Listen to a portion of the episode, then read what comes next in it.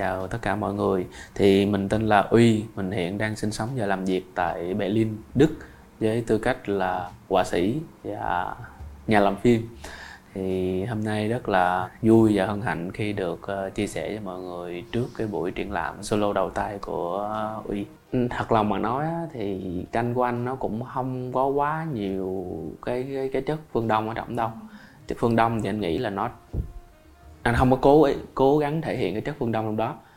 Nhưng mà khi mà qua bển đó, thì anh kiểu anh nghĩ là khi mà cái trong cái tâm hồn anh nó hướng về Việt Nam á, thì tự nhiên nó nó có một cái gì đó ở trong bức tranh nó gợi nhớ nó gợi cho cái người xem về phương đông thôi. Chứ còn khi mà anh vẽ thì anh không có cố gắng thể hiện cái tính phương đông ở trỏng tại vì thật ra mà nói anh cũng bị ảnh hưởng khá là nhiều bởi giáo sư của bởi thầy của anh ở bên đó thì với lại những cái câu chuyện mà anh tả trong tranh á, thì đa phần nó cũng là những cái cái, nó liên quan tới những cái câu chuyện cổ tích của phương tây.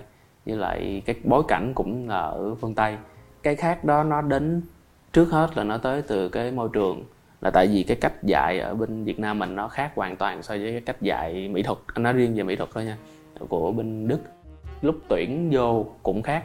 Ở Việt Nam thì trước muốn được vô trường thì em phải luyện, có những người luyện tới ba bốn năm luyện thi á là luyện vẽ người rồi phải luyện vẽ thật là tốt thì mới mới có cơ may đậu vô trường. Còn ở bên đức thì nó lại ngược lại là em càng vẽ mà em càng thể hiện kỹ năng là càng rớt. Là người ta chọn chủ yếu dựa theo cái anh nghĩ là nó là cái tư duy với lại cái bản năng của cái người sinh viên đó chứ không có dựa vô cái uh, kỹ thuật thì thật ra đối với bản thân anh anh không có đặt nặng cái vấn đề là ở châu á hay châu âu, phương tây hay là phương đông.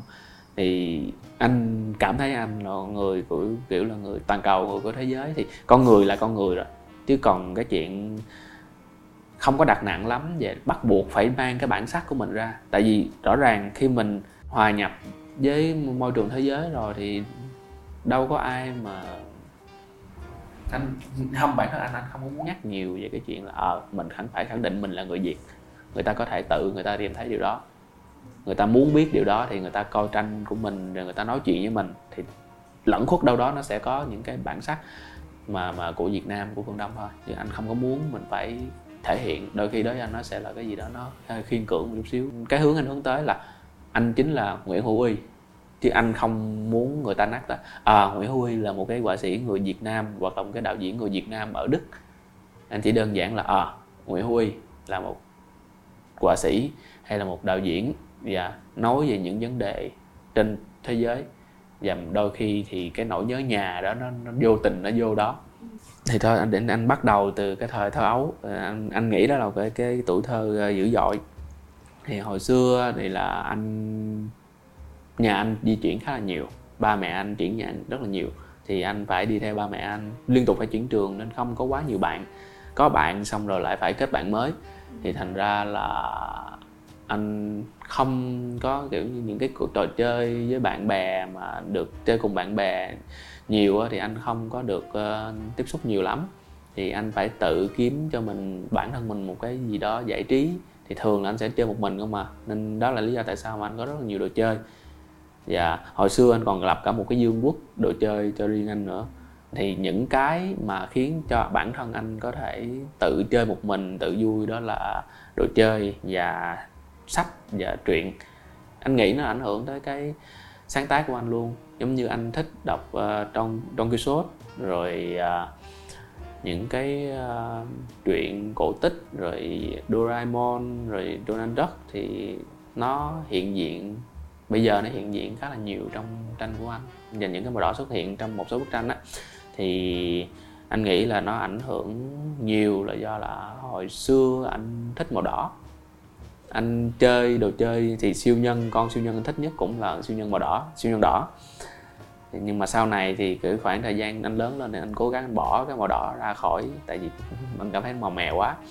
Nhưng mà kệ trời không khỏi nắng, thì khi mà anh bắt đầu anh vô trường mỹ thuật và anh, cho tới khi anh qua Đức luôn thì cái màu đỏ nó lại hiện diện khá là nhiều trong tranh của anh. Là tại vì khi mà anh vẽ, anh cảm thấy nếu mà không có màu đỏ thì anh không có kết thúc được bức tranh đó. Anh luôn luôn nó thiếu thiếu cái gì đó. Nên luôn luôn anh cũng phải đưa cái màu đỏ nó ở, lẫn khuất ở chỗ nào đó trong bức tranh. Anh ở bên đức, anh ở một mình thì không không có gia đình bên đó. Rồi bạn bè thì thật ra bên đức nó nó cách sinh hoạt của người ta khá là khác bên đây em không có thể nào em rủ đi cà phê sáng, rủ đi chiều đi được. Em muốn đi cà phê với bạn bè, em phải rủ trước đó mấy ngày, xếp lịch, viết trong cuốn sổ. Thì thành ra là phần lớn thời gian là sẽ ở một mình. Anh luôn luôn anh cần một cái gì đó để mà khiến cho mình thoát ra cái nỗi buồn, cái nỗi cô đơn. Thì khi mà vô, khi mà anh vẽ tranh cũng vậy. Nó làm một cái sự cân bằng lại đúng trong trong trường hợp của anh thì có thể nói như vậy. Nhưng mà đối với một số người họa sĩ khác thì người ta có những cái niềm cảm hứng khác nữa. Chứ không nhất thiết phải là cô đơn không.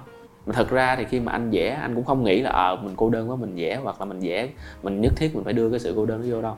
Chủ yếu là do cái người xem tranh người ta nói vậy thôi. Thật ra bức đó nó không có buồn nó không có cô đơn gì đâu. Giống như anh đã có chia sẻ trước đó là cái bức tranh đó nó trong thời gian dịch nhưng mà ánh đèn vẫn có vẫn có ánh đèn. Thì mình vẫn cảm thấy được có sự hiện hữu của con người ở đó. Tuy là anh không có thể hiện rõ giống như bước hóp nhưng mà cái bước ở Undersquare đó thì nó vẫn có cái sự, cái niềm hy vọng. Chắc chắn mọi chuyện nó sẽ trôi qua và con người sẽ xuất hiện trở lại. Và nó cũng có một cái câu hỏi trong đầu anh nữa là cái sự sôi động mà trước đây của cái khu vực đó, nó nó đến từ con người hay là đến từ những cái ánh đèn đó? Thực ra khi mà anh vẽ bức đó là anh vẽ lại từ ký ký họa, chứ anh không phải là anh vẽ trực tiếp ở chỗ, ở cái đó. Thì khi mà anh vẽ thì anh chỉ, anh không trả lời thẳng câu hỏi của em, mà anh chỉ nói là cái cảm xúc anh có khi mà anh vẽ đó là chỉ đơn giản là cái ký ức của anh về cái chỗ đó là nó là một nơi rất là sôi động, nó rất là nhiều người qua lại, không bao giờ ngớ người hết. Khi mà anh vẽ lại cái ký họa, cái ký họa của anh lại là cái ký họa lúc mà cái bờ sông nó nó vắng người rồi. Thì thành ra là khi anh vẽ thì anh kết hợp cả cái ký ức của mình và cái ký họa nữa. Thì thành ra là nó là một cái cảm xúc khá là hỗn loạn. Anh, để mà để mà nói rõ về cái cái cái cái bức tranh đó thì anh nghĩ là khi mà cái người xem á sẽ mỗi người xem sẽ có một cái suy nghĩ khác nhau về cái bức tranh đó. À, hai cái đều mỗi mỗi cái nó có cái khó riêng mà những cái khó của nó không có giống nhau chút xíu nào hết giống như khi mà anh vẽ tranh á là cái khó của anh là đôi khi mình bị mình phải ở một mình vẽ tranh là phải ở một mình. Phải chứ anh thường anh vẽ mà tranh mà có người ở cái, cái bên vẽ không được. Cái điều đó anh cũng như anh chia sẻ rồi nó sẽ khiến bản thân mình rơi dễ rơi vào cái trạng thái cô đơn cảm thấy bức bối, khó chịu thì không có tiếp xúc với con người. Nhưng mà khi mà làm phim á, thì mình lại được, gọi là, tiếp xúc với rất nhiều người. Kể cả tiền kỳ, khi tiền kỳ on set hậu kỳ, mình đều phải tiếp xúc với con người. Mình đều phải làm việc nhóm, việc team. Thì anh làm với vai trò đạo diễn thì anh luôn luôn phải, nói chung là luôn luôn phải có mặt, luôn luôn phải giải quyết mọi chuyện. Thì thành ra là đó là những, khi mà làm mình gặp nhiều người quá thì nó cũng là một cái vấn đề bất đồng quan điểm, tại vì mỗi người mỗi ý, thì mình lại phải tranh cãi. Đó, nên nó đó là cái những những những vấn đề về khi mà mình là anh làm phim. Đó cũng là lý do tại sao mà khoảng cuối năm nay anh quay trở lại anh vẽ. Vẽ cũng là cách để mà anh à, thư giãn tâm hồn. Anh cũng có nghĩ là nếu mà mình chọn con đường đó thì cái cuộc sống mình nó có thoải mái hay không? Nhưng mà anh không nghĩ được. Cứ mỗi lần anh nghĩ tới đó là trước mặt anh nó là một sự sống xịt. Tức là nếu mà không có đi theo hai cái ngành này á, thì anh không cảm thấy là cái cuộc sống nó có ý nghĩa nữa. Mình không biết phải làm gì mình không biết là mình sống trong cái cái cuộc sống giả định đó được bao lâu. Nên nói chung đây là một con đường một chiều một khi đã đi rồi là không có quay lại được. Khi mà anh làm phim là anh luôn luôn cái phim đầu tay của anh anh có đường cái bức tranh của anh vô đó nữa. Nó ảnh hưởng tới phim cũng khá là nhiều. Cái cách mà anh nhìn vấn đề, nó sẽ bản thân anh nghĩ là nó sẽ khác những bạn học chuyên ngành là đạo diễn. Thì anh nghĩ, với là nhiều người cũng nói là phim của anh nó ảnh hưởng tới, nó ảnh hưởng từ cái góc nhìn họa sĩ của anh nhiều hơn. Tại vì hai cái lĩnh vực là hai lĩnh vực khá là khác nhau. Thì đương nhiên là nó phải khác rồi. Cách cách anh vẽ tranh nó phải khác, cách là anh làm phim phải khác rồi. Khi mà anh vẽ tranh á, anh luôn luôn anh phải tiết chế lại là anh không được không được phép luôn á nó nó có một cái quy luật ngầm là mình không nên kể quá nhiều trong một bức tranh. Mình, khi mà mình kể quá nhiều trong bức tranh đó nó nó sẽ gọi là kể lễ thì nó sẽ thành minh họa nhiều hơn là là tranh. Thì anh phải tiết chế lại, anh không có kể quá nhiều.